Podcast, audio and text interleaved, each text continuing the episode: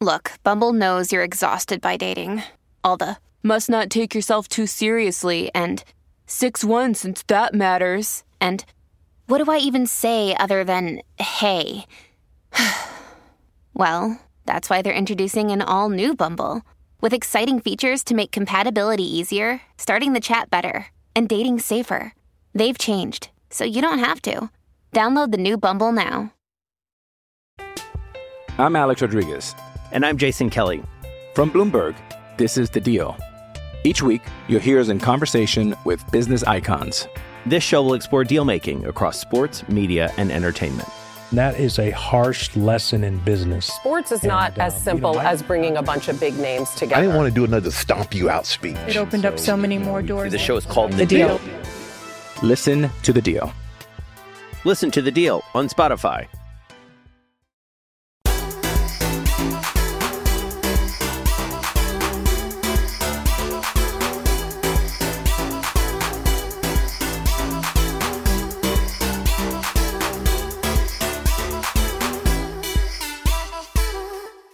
We're on. We're on. Okay. And today's guest, we've got Madeleine Black. How are we? I'm good, thank you. Nice to be here. Thanks for being here. You're welcome. You've got a very um, heartbreaking and also powerful book called Unbroken. It's a bestseller. Um, your story is very touching, very moving, but it's also very dark and it's a heartbreaking story. Um, if you could elaborate on the wee book a bit. Um, Yeah, my story really is just a story of many people. When I was 13, I was gang raped by two American teenagers. There's no easy way to say it. I just have to say it how it is. and then you were raped three more times before you were 18. And it was really, as I was saying to you before, I didn't really think about those rapes because one of the many side effects I had after the gang rape when I was 13 was I became really promiscuous. So I thought I had loads of bad sex. But when I was writing the book, it just occurred to me I said no and they said yes and they just carried on mm-hmm. anyway. Yeah, that's it's grim and it's t- difficult for yourself. How do you feel when you speak out about this as well? Does it bring back a lot of memories and emotion for you? Yeah, now I really am in such a good place, and it almost feels like it's my duty that if I can speak out about it, then I really should because I know the power that comes when we share our stories. I'm a storyteller for an organization called the Forgiveness Project because I, many years later, chose to forgive these two men. And Marina calls us, Marina's the founder, she calls us story healers rather than storytellers. And I have felt that so many times. Mm-hmm. Because I know when we spoke earlier and you said at the start you kind of a lot of people blame themselves for these these bad things and it's difficult. The night it happened, what would you? What was the plans leading up to it? Or Yeah, well, I had this friend at school who was just really cool. She just wore the best clothes and makeup and jewellery, whatever. And she suggested a night out, and I said yes. Her mum was away, and we both lied about where we were staying. She was meant to be staying at her grandma, and I told my mum we were staying there, and vice versa. So her, we went back to her mum's empty flat, and it was the late 1970s, and somehow we managed to buy a bottle of vodka. We took it to a local Mexican cafe in North London, which sounds pretty sophisticated, but it was pretty scuzzy. It was the type of place where just a load of Americans hung out, and a few of them joined our table. I had never drunk before, so I got sick just really quickly and threw up everywhere, so we were kicked out. And then two of the young men from our table put us into a black taxi and went back to her mum's empty flat. And it just became very clear very early on that they weren't there to let me sleep off the alcohol, that they were there for something else.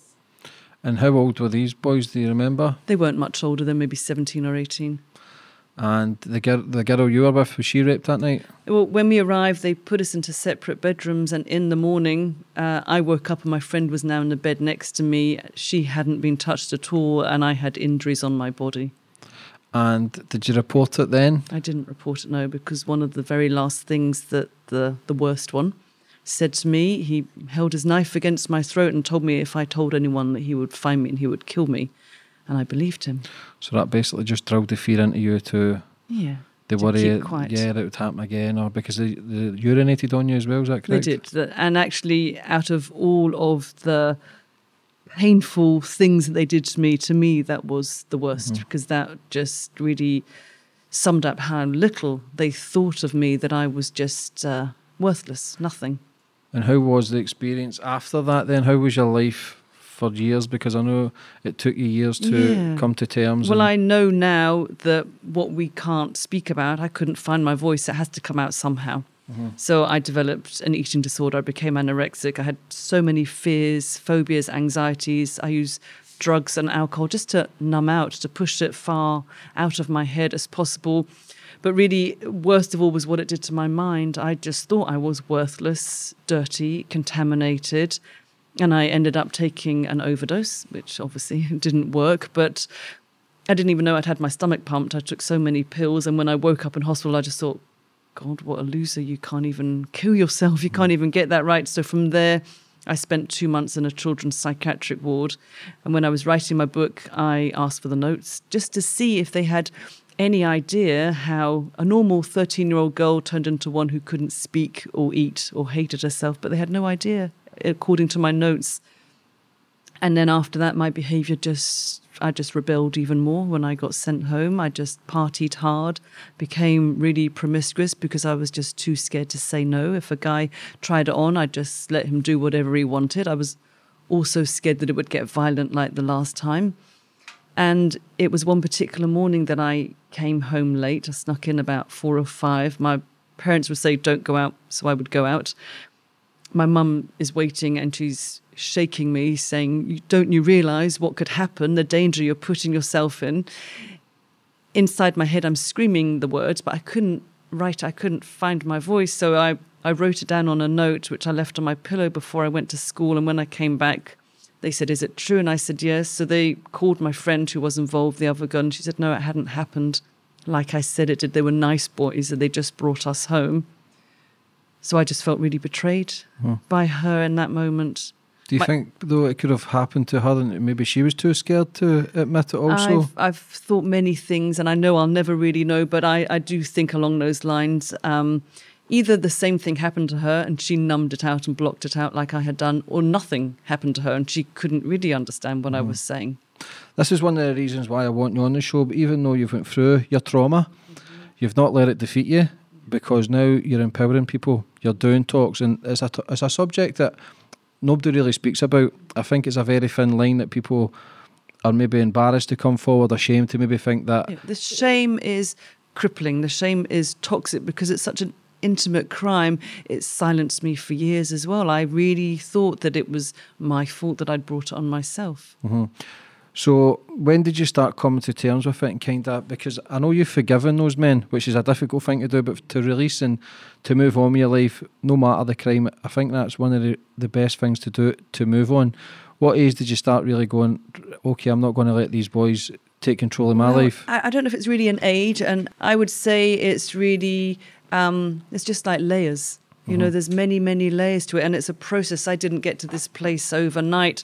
So, when my drug taking was really bad, my parents suggested that I went away for a while to get away from the bad influences. So I went to Israel for a year. My mum didn't know that they grew grass on the kibbutz, so I, I was fine for a while. But anyway, I met a Glaswegian mm-hmm. towards the end of my stay there, Stephen, who I'm still with 35 mm-hmm. years later. But he was the first guy that I felt safe with, and I knew that I could trust him. And he popped the question after about five years, and I said yes, but I had to remind him that I told him I would never become a mum because I just thought giving birth was going to be like being raped again. And I just thought, I can't do that. I was so scared. The idea of men at my cervix, you know, my feet in stirrups, whatever the idea of giving birth was in my head, it was completely wrong. I had two amazing home births in Glasgow, so it was very different. Um, but I just thought one day, if I never become a mum, then they've won. I am still handing them all my power and control. So I was determined to become a mum, and I have three gorgeous girls, but to live my life as best as I could. But I saw that we can convince ourselves of anything because I really thought that motherhood had healed me, that I was fine.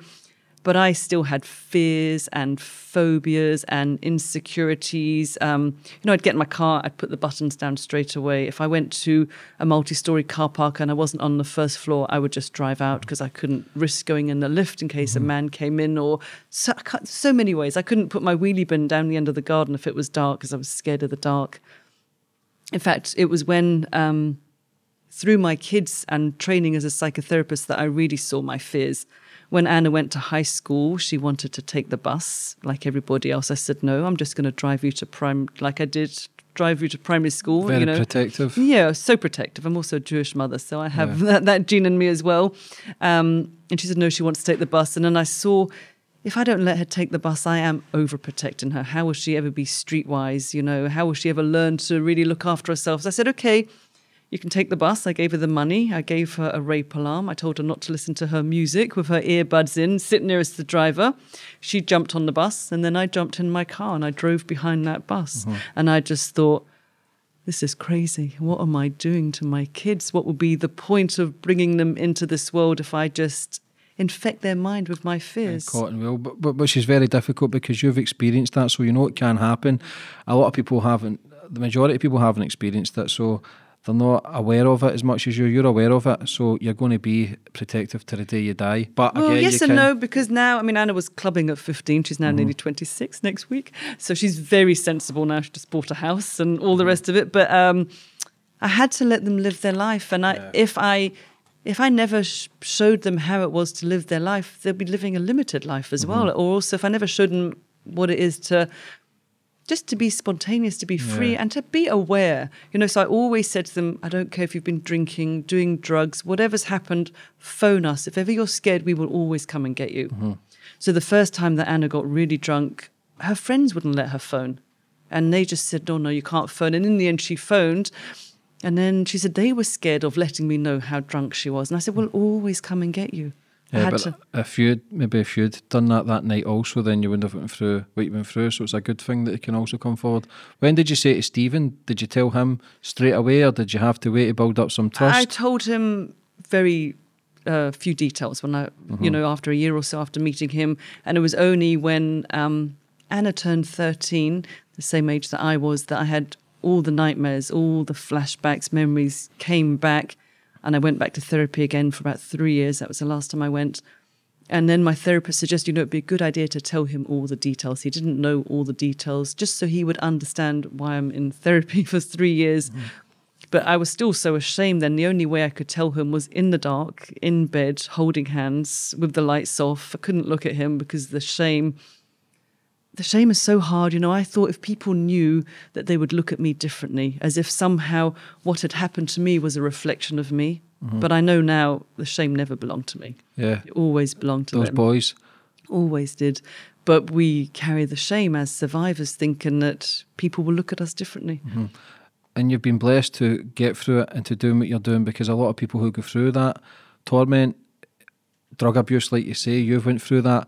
Suicide comes into play. You've tried that, and it's difficult. We do uh, homeless work, and a lot of the people who come through have been abused when they were young, and a lot of them blame themselves, which is is so sad to to think that. So for anybody watching that's been through any kind of struggle or went through like something you went through, what advice would you give for them? Sure, I would say it's never, ever too late to find your voice. There's always support. Uh, you know, if you couldn't find a therapist, share your story. At, I mean, I've done lots of different therapies. Some may be more alternative than the mainstream therapies, but the biggest thing that I've ever done has been to find my voice, to give it oxygen, to put it out there. You know, when we don't speak, it it kind of Eats away at you. yeah, but also what it did to me, it numbed me out. I was just existing, but I was on autopilot. I wasn't really alive or spontaneous. I was like a block of ice, you know, I was just numbed out. So, really, with my girls as well, I thought I have to show them that I can get past this, but also how to live my life. I was so concerned with my safety and my well being that I was protecting myself from living, if that makes mm-hmm. sense. Mm-hmm. So when you started making all the changes, when you wrote your book, because your book's been out two years now, see when you wrote your book, because it's it's went right into depth of actually the whole experience. does. How was that feeling? Well, it's interesting. So before I wrote my book, I've been going to workshops for many years by um, a teacher of life. I guess you would call him a shaman, a man named Emaho. And he suggested to me to write my story down. And I said, no way. There's no way I'm going to let you read or anyone else read my story. This was in about 2010. And it took me about four years. I stopped and started that process many times. And one night it literally just flowed out of my fingertips and 12 pages had been written. And he then said, Great, I'd like to use it in one of the workshops. And I said, there's no way I can't let you use it. And he said, it's going to really help people. It's going to be good for you, but it will really help people, your story, to show them that you can go through extreme trauma, but you can come out of it as well. And so I thought, okay, well, I trust this man. He's been my teacher for 10, 15 years, and I allowed him to do that. But while he was um, at the workshop, it was in Switzerland, I was back in Glasgow, I had a sense of my words. I could feel them flying around the room, and I thought, the bugger, he has let them read what I had written, and it was very explicit. It was all the details. He said to hold nothing out. And he did. He let them read what I had written. And I thought I can never go back. I was so ashamed. But I thought if I don't go back, um, you know, I need to I need to realize. Yeah, and I just thought I was so they knew everything about me. They couldn't know anything more intimate about me. So I went back to the next workshop for me was in Cork in Ireland, and walking in was just like being naked. I felt mm-hmm. so exposed. What I also didn't know was he told them to give her some peace, show her some respect, don't say anything to her, just leave her alone. So I walked in, they all just kind of looked down at their feet. Nobody mm-hmm. even said hello. And I just, but I just thought, you know, well, they didn't kill me. I am still alive. I don't believe I'm my body. I don't believe I am the things that were done to my body. We're all so much more than, than our events in life. And actually, after about four days, it's a four day workshop, people couldn't keep quiet. They started to come forward and say, it happened to them too, or they shared different stories. Or there was one guy who said that um, he had been scammed in a business deal and this man owed him loads of money. But he said, if I can forgive these two men, he can just forgive that because he's holding on to all his anger. And he saw, like me, that if I, when I was holding on to anger, it only impacted me. They had no idea about me being angry at them. Yeah, the thing about which I love about your book at the back it says um, you talk about your empowering story as she discovers our lives are not defined by what knocks us down; they are defined by how we get back up, which is very important. I do believe that it's it's not what happens to us that is important in life, but it's what we do with it that matters. Mm-hmm. Yeah, it's about how we react to those situations, Absolutely. and we've all got trauma. Some people trauma is worse than others, but it's how we deal with those traumas. and again, it's not about comparison. Mm-hmm. You know, all rape is is a total Mm-hmm. violation. It's not worse because I was thirteen and there was two. It doesn't matter. You know, it's not about comparison. yeah, no, I was all. meaning just before we've all got traumas, whether it's through rape or But, uh, losing but- loved ones, or But we have to really be with that trauma. Yeah. Mm-hmm. You can't just get to that decision overnight. This has been a process. Steady You know, this is like 40 years ago now for Yeah. me. So it's been a huge process. But um, it, it really is possible to walk it out. But you, you- have to let the trauma Yeah. do what it has to do as well. Yeah, and you'll be working on yourself to the day you die. You'll be constantly working on yourself, but the fact that you're you're speaking out about it is very empowering, and I've got massive respect for that. So, for going forward with your life after you released the book, how many people have actually came forward and spoken out and and helped? So many. Well, the, I shared my story with the Forgiveness Project Mm-hmm. in 2014, not that long after I had written my story out for Emaho, and he shared it. And it was after that that I realized what Marina, the founder, calls us when she calls us story healers. I really understood what she meant because so many people, just from my story going online, got in touch to say, well, me too, this has happened to me, men and women, not just women. First of all, in this country, then overseas. I've had every day I get messages from people from just all over the world. One of my uh, best examples, and the reason why I speak out, I've had brilliant interviews like yourself, but uh, Thank the best one, I have to say, sorry. Right, hey, hey. Yeah, sorry, what's the Edit Trevor? what's the Trevor McDonald? I can't really. You know. Oh, he's a legend. I don't Okay, mind. know, I don't mind playing Yeah. second fiddle to him Okay, as long as I'm second. Okay, you're second to Sir Trevor. so, but it was uh, obviously amazing to Uh-huh. meet him. But it's what took place once the radio interview had been aired. My friend's mum told me her, my friend told me that her mum had been listening, and to cut a long story short, she was 81, and she told her daughter that day that she had been raped as a teenager, and she had never told anyone, and she ended 64 years of silence. Fucking hell. So every time I speak, I think of her. Someone's coming forward, Yeah. and, and that's why. Do you think that's gave you the purpose in life then to keep going and keep speaking Absolutely. out? Absolutely. You've Be- got some drive and purpose to realise. Wait a minute. Yes, it's happened, but now you're helping save lives also. Yeah, my voice is now my my tool or now my power, and I intend to use it because it was the the courage of somebody else speaking out that helped me find my voice, and I just intend to pay that Yeah. forward. And one of the good things is is to realise that you're not alone. I think if people can accept that, uh, how can people? Where can they contact or where can they phone or what's what's that um, place you work for? Can people contact him on Facebook or anything? Is there a well, crisis I'm, I am a counsellor at an organisation in Glasgow called the Tom Allan Centre, Mm-hmm. and they will see anyone with any issue or couples. But there's rape crisis, there's the Samaritans, but you don't necessarily have to find a therapist because not everyone can afford to pay. Um, Tom Allan, will, there's a donation service as well, so you don't actually have to pay Mm-hmm. the full rate of, I think it's £45 as a fast track but just to find someone, even if it's not a therapist, a friend, just to be listened to, to be heard, and to be believed, there's nothing, Mm-hmm. nothing more empowering than, than that. And if you can't find someone to speak to, write your story down, tell yourself your story, mm-hmm. and read what you've written. Because we spoke about when we spoke on the phone at the weekend, we were talking about obviously the porn industry and the way people are looking at sex. Do you think that's playing a major factor now? Absolutely. Mm-hmm. I recently did a radio show, BBC Radio Humberside, and we had a vicar on, Vicar Becky, who was lovely. But she goes into schools and she talks about porn and consent. And shockingly, she said the average age for a child to access porn, eight years old. Eight. Because in your palm, you have this computer that's far more powerful than any laptop, eight years old. And I've read something else that boys think it's normal for girls to cry when they're having sex because they get their lessons from porn. Do you think the girls are crying then because they- they're not wanting to do it, but they're too scared to say no? Absolutely. Well, if you were enjoying it, would you be crying? Yeah, that's scary because is there enough it, it getting spoke about in schools? I don't know so much in Scotland, but the vicar, Becky, that was on, said in England and Wales they do a program now called the Bikini Program or the Pants Program, and they go into primary schools and it's about not being touched in bikini areas, so your genitalia and your breasts. And it's just to, to let them know if anybody touches you there and they tell you it's a secret, to always tell someone. Don't ever keep secrets if anybody tells you it's a secret. And you have the rights over your body, you have the right to say no. And I think I'm Alex Rodriguez. And I'm Jason Kelly. From Bloomberg, this is The Deal. Each week, you'll hear us in conversation with business icons. This show will explore deal making across sports, media, and entertainment. That is a harsh lesson in business. Sports is not And, as um, you simple know, I- as bringing a bunch of big names together. I didn't want to do another stomp you out speech. It opened up so many more doors. The show is called The, The Deal. Listen to The Deal. Listen to The Deal on Spotify. That's so important. I think we need to start at um, Addressing it straight away. Yeah, definitely. at nursery level, Yeah. even if it's not consent about sex. But you know, I was forced to go Mm-hmm. and kiss my granddad, and, or, or go and say hello to this one, sit on Santa's knee.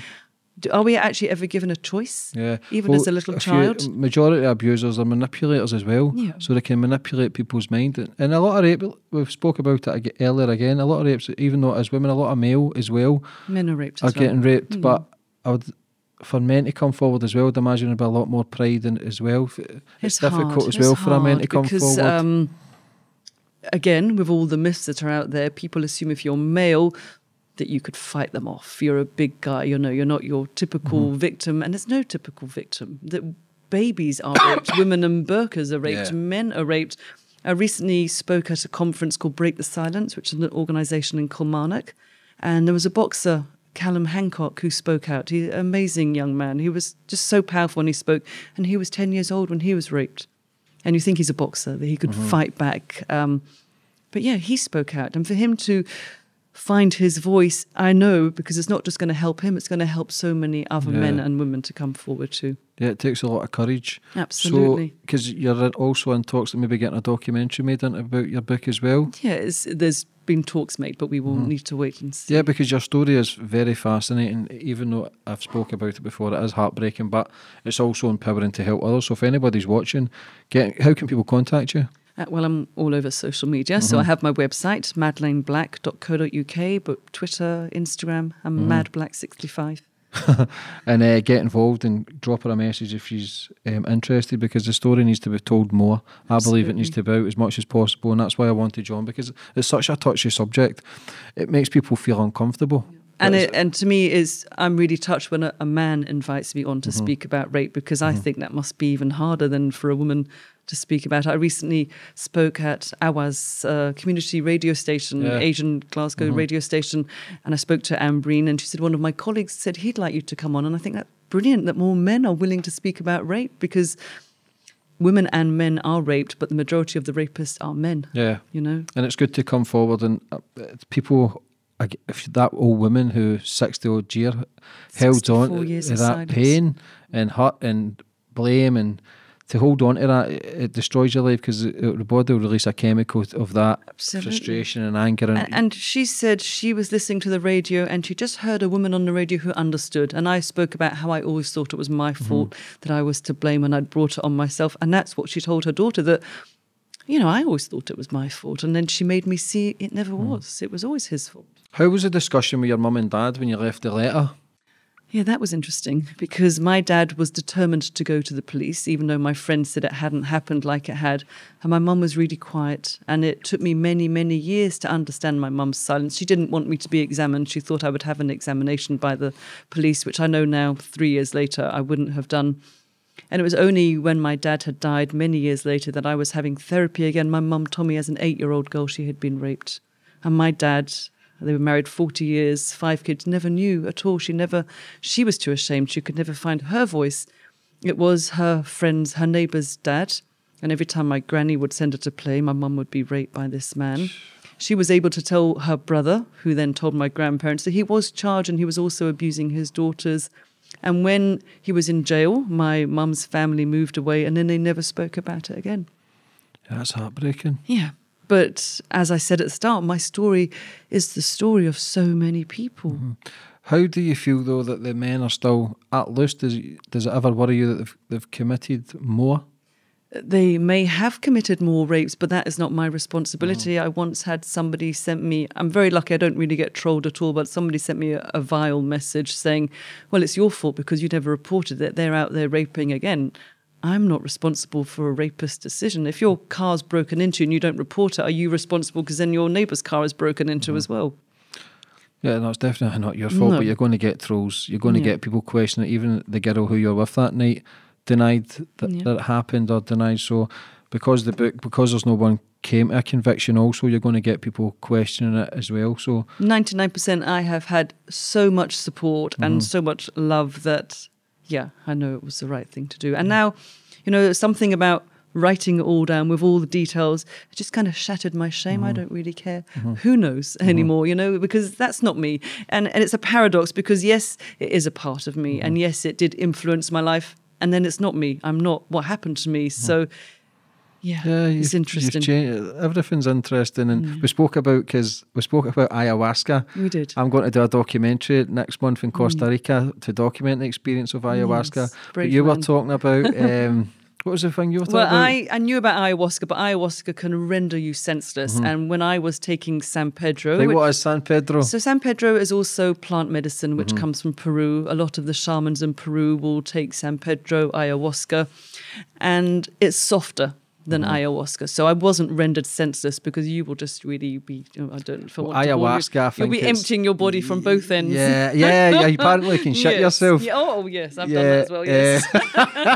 Because uh, it's a, a full day. It's an eight-hour process. We drink the tea, and then we're there for eight hours. it's Apparently, not really a cup of tea. Yeah, yeah it's, it tastes like shit. I heard. It's revolting. But apparently, you get into your subconscious mind and try and reconnect with your soul and find out your perf- purpose. I'm constantly searching because I'm drinking drug free. I'm questioning it also. Why am I doing it? Because I, I want to do it for the right reasons. I'm going to document the experience. A lot of people have came forward and it's changed their life.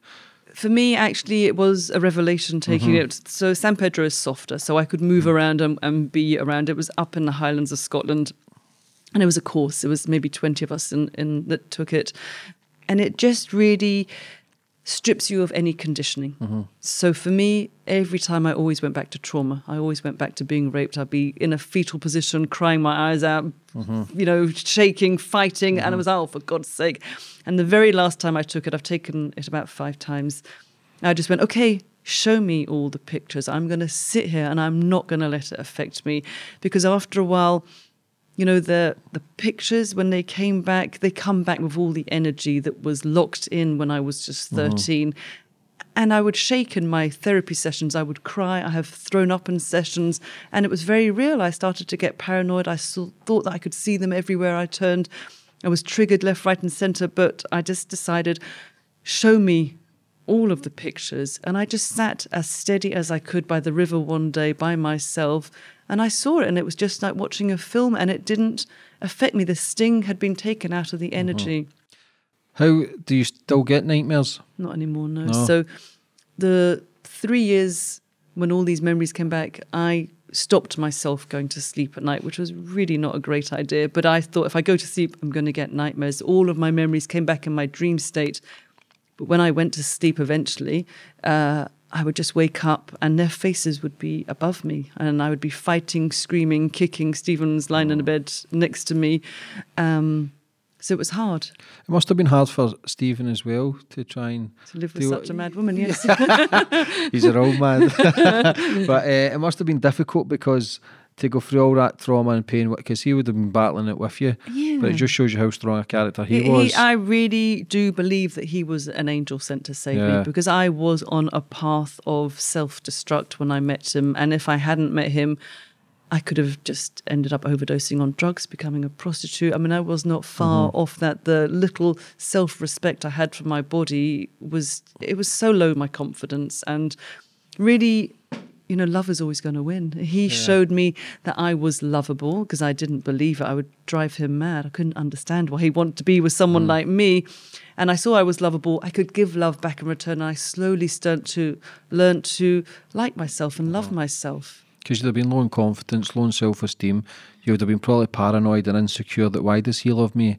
Were you Could not understand. clingy? Were you like, don't leave me kind of No, I person? just or were would question him and say, "Why do you want to be mm-hmm. with me?" So we met in Israel, and I went back to London. He was in Glasgow, and we would travel. It was before the internet. I mm-hmm. know this seems weird. Before mm-hmm. I had to still phone him after six o'clock at night on the house uh-huh. phone. So we, I've got tons of letters. So two years backwards and forwards on the overnight bus, which was a journey. How was Israel? It was great. I spent six months on a kibbutz and six months in a town called Ashkelon. And, you know, I could just shove it further down inside my head because nobody knew me, nobody knew my story, and I could just really pretend to be someone else. So, how did your interview become about with Sir Trevor McDonald? Ah. So, really, through the Forgiveness Project, uh, they just got in contact with me. They must have read my story online, and they were doing a program about redemption. And it was myself and another young man who you would be really interested to interview, a guy called John McAvoy, who was. a- oh, the, the cyclist. yeah, he was an armed robber. So his book is called Redemption, and the Mm-hmm. show was about redemption. So he has gone from Iron Bars to Iron Man. Yeah, the, the most The wanted power man. of yeah. sport. Yeah. Yeah, the most wanted man to being now sponsored with Nike. He's sponsored with Nike, exactly. Yeah. So I think they're making his book into a film as well. Yeah. So it's going to be an amazing film. He spent 16 years in prison. He did, yes. But whilst he was in prison, his prison officer, Darren, um, discovered that he was amazing on the rowing machine. And so he broke world records whilst he was in prison. So they allowed him, remember, you're meant to be locked up most of the day. They allowed him to do a 24 hour row. He did a marathon on the rowing machine. And Darren said, You're really good at sport.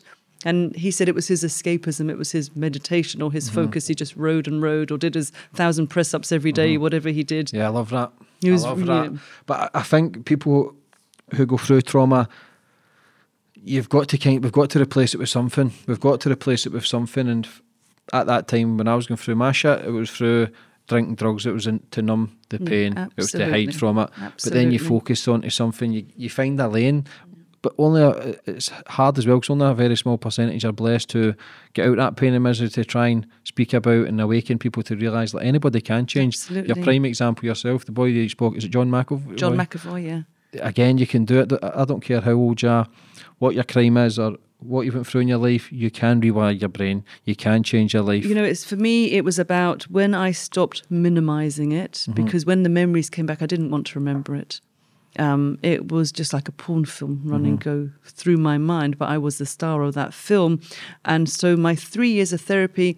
In the end, it wasn't the pictures that were causing the damage; it was my mind because I just refused Mm-hmm. to believe it. I wanted him to make them stop, and he kind of laughed. And Mm-hmm. I realized I had to find a way to accept all that was done to me and learn to be okay with that. is that the main thing? Is that the main, the, the number one to accept me, and yeah. to let go and, and forgive? Well, you know, I, I'm not here to preach forgiveness. Yeah, I'm not I- here to say in order to heal, you need to forgive, but this mm-hmm. is how I did you. it. And it, to me, I look at it as like it was for giving me mm-hmm. a better chance. Because I fantasized for years about somebody kidnapping them, taking them to an empty flat, you know, beating them up, mm-hmm. raping them, torturing them for four or five hours, just like they had done to me, so they would get it. So they would know the impact doesn't last for one night, it lasts for years. A lifetime. Yeah, it can do. It, I really, I honestly can say I have no hate or any residue of trauma left in my body at all. I feel like it really has Been been, lifted from your Yeah. shoulders and And I think by speaking out about it has really helped. And I'm not suggesting that everybody gets onto a stage and speaks or shares Yeah. their story publicly, but to give it oxygen to because it moves it then. It doesn't stay Mm-hmm. trapped inside us when we can admit something because the minimizing it and denying it, it was like this um, jack in the box that I just kept pushing it Mm-hmm. further and further down inside. And then eventually the lid opened and I couldn't close it anymore. Yeah.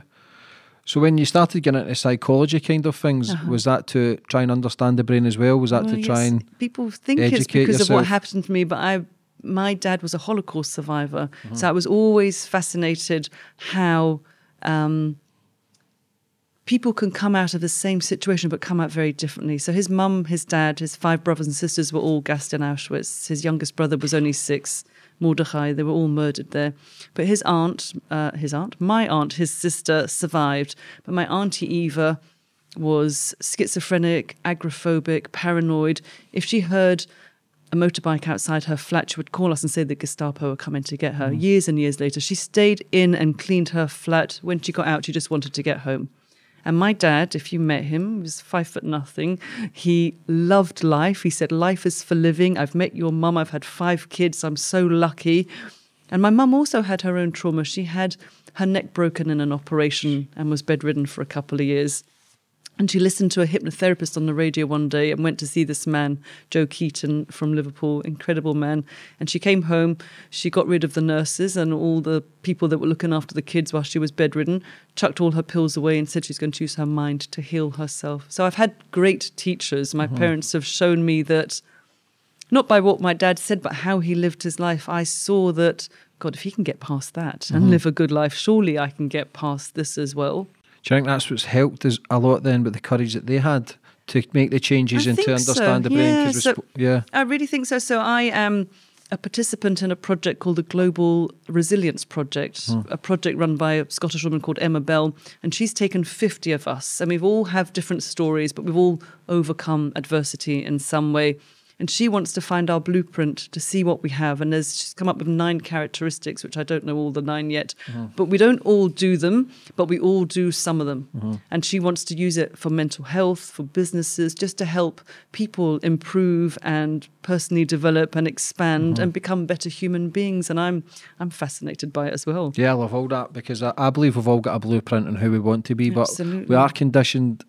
You could, when you spoke about earlier about the jack in the box, you're putting that down. We can be like an onion, wrap ourselves It's- around in so many layers. is just an onion, and that's I mean? been my journey. You know, I, I became a mum and I thought that was it, Mm-hmm. and I realised, God, no, there's still so much fear, and then there's another stage and another stage. There's So constant layers. There's always layers. Yeah, bastards. Yeah.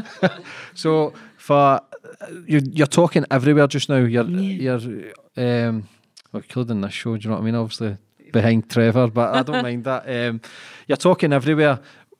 Are you going to be travelling a lot with it now as well? Yes, I can now say I am an international speaker because I that, spoke in. South Africa, and hopefully in July I'm Mm-hmm. speaking in the Maldives, which I know is going to be really tough. But that's with UNICEF, so I'm so excited to be going to speak for them because Mm-hmm. that is really where my heart is to speak to disadvantaged women and children around the world and hopefully make a difference. So they, I'll be speaking at a women's conference, and UNICEF want me to speak to 18 year old girls and 18 year old boys, and to me that's really important to share my story. Is there a place? Is there places in the world where it's higher rape Well, than when I was other in places? South Africa, I was told that if you're a black woman, um, you have more chances of being raped than getting an education. And that was just like sad. That. awful. And I think is is very prevalent in South Africa. Mm-hmm. It's a very violent place. I was in Johannesburg, so Because the murder rate's high there as well. yeah. And my friends live behind bars in their houses. There's metal bars, there's grids inside your house. So you can cut off parts of your house if you have a, a home invasion. They live behind electric gates, wires. They have security that drives around the streets. We have it easy here. Yeah. We can. We just don't realize our freedom, what we can do. Yes. Uh, I, I still believe the world is a good place, though, and always try and see the good in everyone. Mm. Absolutely. But there is some Oh, I, places I that had an good. amazing time there. I met Yeah. brilliant people. Yeah. What great. about? Would you get going to get and try and get another book out? I don't know. You know, when I wrote that book, very much like when I wrote the 12 pages for Emaho, it suddenly, I went to hear a speaker. Mm. Normally, all the Forgiveness Project events are in London, and Marina contacted me and said, There's one at Shawlands Academy. And she said, Is that near? I said, It's two minutes from where I live. I'm just in the south side of Glasgow. So I heard a woman speak called Marian Partington, and her sister Lucy had been murdered by Rose and Fred West. And when I heard her speak, she just emanated this peace. And she's also taken part um, in the Restore program where we go into prisons, which I've started to do, and we share our story with the Forgiveness Project. It's like a personal development course for prisoners with men and women. And I bought her book, which is called If You Sit Very Still. And she had written inside, Now You Must Speak. I hadn't started to speak publicly. And that night, I thought, you know, I could write my story down, not to write a book, but just for me. And I started to see all my words flying around my head. Mm-hmm. And I just sat down every morning at my Mac and I just felt like a typewriter. I just mm-hmm. literally vomited the words out, vomited a book. But about eight weeks later, it was mm-hmm. written, it was done. So I don't feel anything alive in me at the moment, but I feel I use my words. I, I use the spoken word rather than the written word. Yeah, word. but if your your book's changing lives, so that should give you the inspiration. Go, okay, what can I do now? And speak about your amazing journey now and what you're doing. well, the next thing that's coming up, I don't know if you know, on June the 14th, there's TEDx in Glasgow. Yeah, I seen that. So I am Seen one of the that. speakers. Proud of you. Yeah. that's amazing. 2,000 people, Yeah. which is a little bit scary. You shitting yourself. Just a little bit, but be fine. I'm trying not to think about it. But Annie Lennox is going to be the headline Love act, it. Mm-hmm. so that's incredible. And QC Helena Kennedy. So there's really strong females that are standing Yeah. on the stage speaking out. What about like prisons and stuff? Is for in male prisons a lot of rape? Is the rape high in there? I think they say in America that the statistics of male rape is very high because of the male prison system. The sentences over there like two hundred years as well. Like they can in for like hundreds of years and Yeah, the um, conviction rate for Scotland is very low. Mm-hmm. Um, I recently went to hear a woman speak called Miss M. She doesn't give her real name. Mm-hmm. And she had a conviction, a criminal case against the man who raped her, and he was found not proven. And we only have this in Scotland. It's a very weird sentence because it suggests that we know you're guilty, but we don't have enough evidence to prove it. Mm-hmm. See, it's that's that's another thing that people are scared to come forward with because it's such a difficult thing to get convicted of. It's such a, and why is that? Why is that then? If they Well- know he's guilty, but yet there's not enough. So, well, she went on to have a civil case against this man, and she won her case, and he was sued for eighty thousand pounds. He's now declared himself bankrupt, so he doesn't have to pay her. Yeah, I seen that in the papers a couple of days ago. I think. Yes, I went to hear her speak last week, and she said it's never been about the money. It's about admitting what this man did to her. She now has injuries on her body that she'll never recover from. Mm-hmm. The, the amount of force and violence that he used against her. Uh-huh. So the not proven it needs to be abolished because it's such a weird message. But we can't be naive and think that jury members make their decision based on the evidence that they only hear in court that day. Evidence, uh, you know, we make our decisions by thinking absorbing all the rape culture messages, the messages that are given out. You know, there's a case recently in Ireland last year where the young woman that was raped by a gang as well, that were found not guilty, There were rugby players, she was wearing a lacy thong. And the judge said, Well, what did you expect? You were wearing a lacy thong. That meant that you were up for it. So the women in Ireland are incredible, and the men, they all took to the streets, all wa- waving their lacy thongs in the air. This is not an excuse to rape me. This is not an invitation. It doesn't matter what you're wearing, uh, because we know, as we said, babies are raped, women in burqas are raped. It's not about your underwear. And if they've got down to your underwear, surely, you know, that wasn't consensual as well. Mm-hmm. But surely that is then the judge should be getting looked at then for saying that and using that as an excuse. Absolutely. Just because if you went to a strip joint and you've seen people cutting about with bras and pants, it doesn't give you the right to fucking rape them on the dance floor.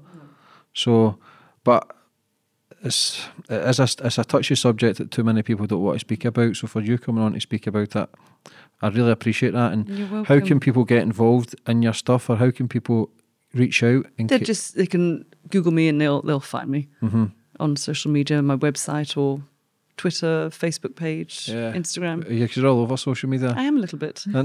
But you know, we have to really be because because I have a book, but because I speak out, but also because, Mm-hmm. as you said, it's good to know that you're not alone. So if I put on a post and someone will comment, or people will people will comment to me in private as well. They say, I've seen your post, but I can't like them because I don't want anyone to know that Yeah. I'm liking a survivor's post because then they might guess what's happened to Yeah, me. yeah. So it's still so hard to break that shame. So Mm-hmm. I feel if I can speak out, it's almost like a duty. I have Mm-hmm. a sense of responsibility that if I can do it, then I should.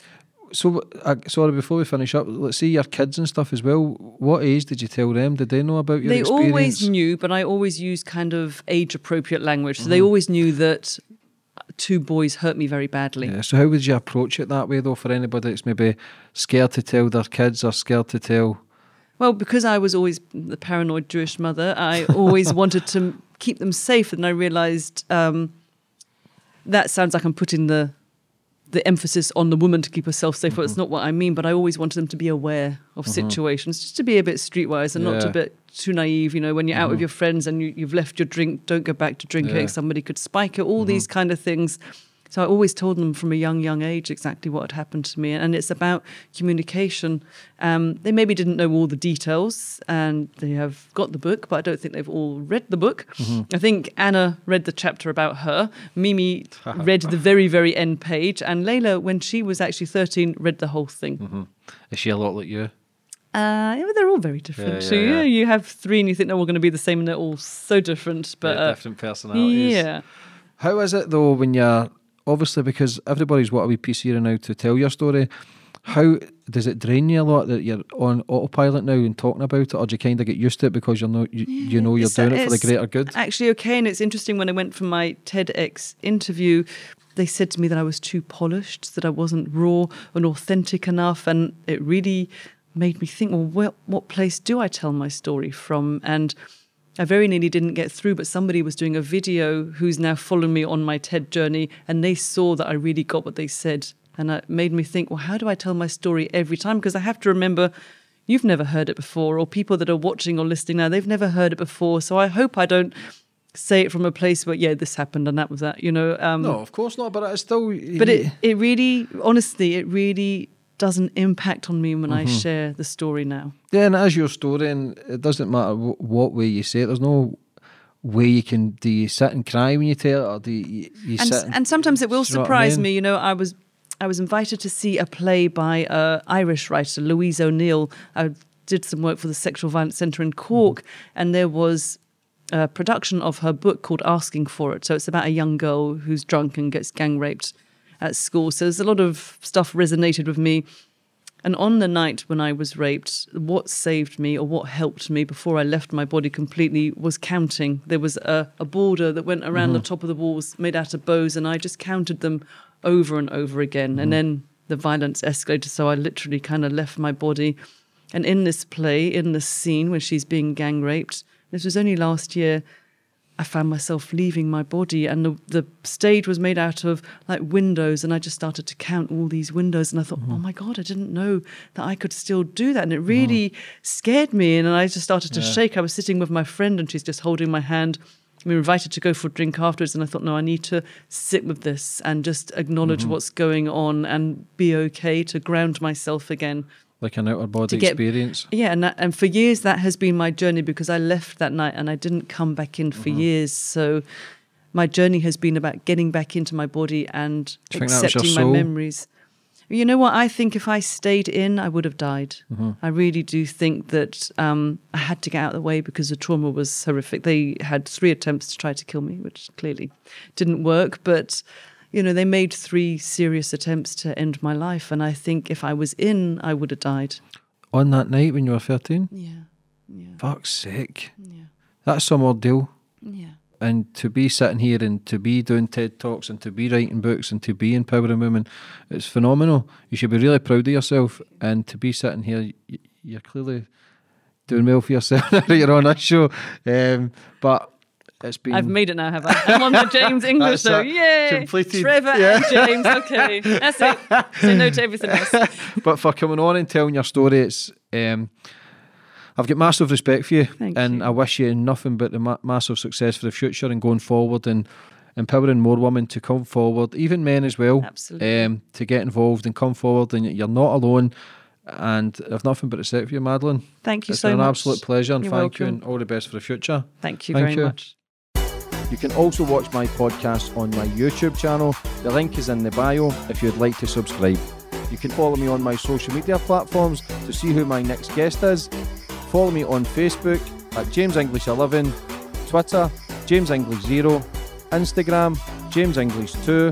You can also download these podcasts on iTunes or Spotify. Sports Social Podcast Network.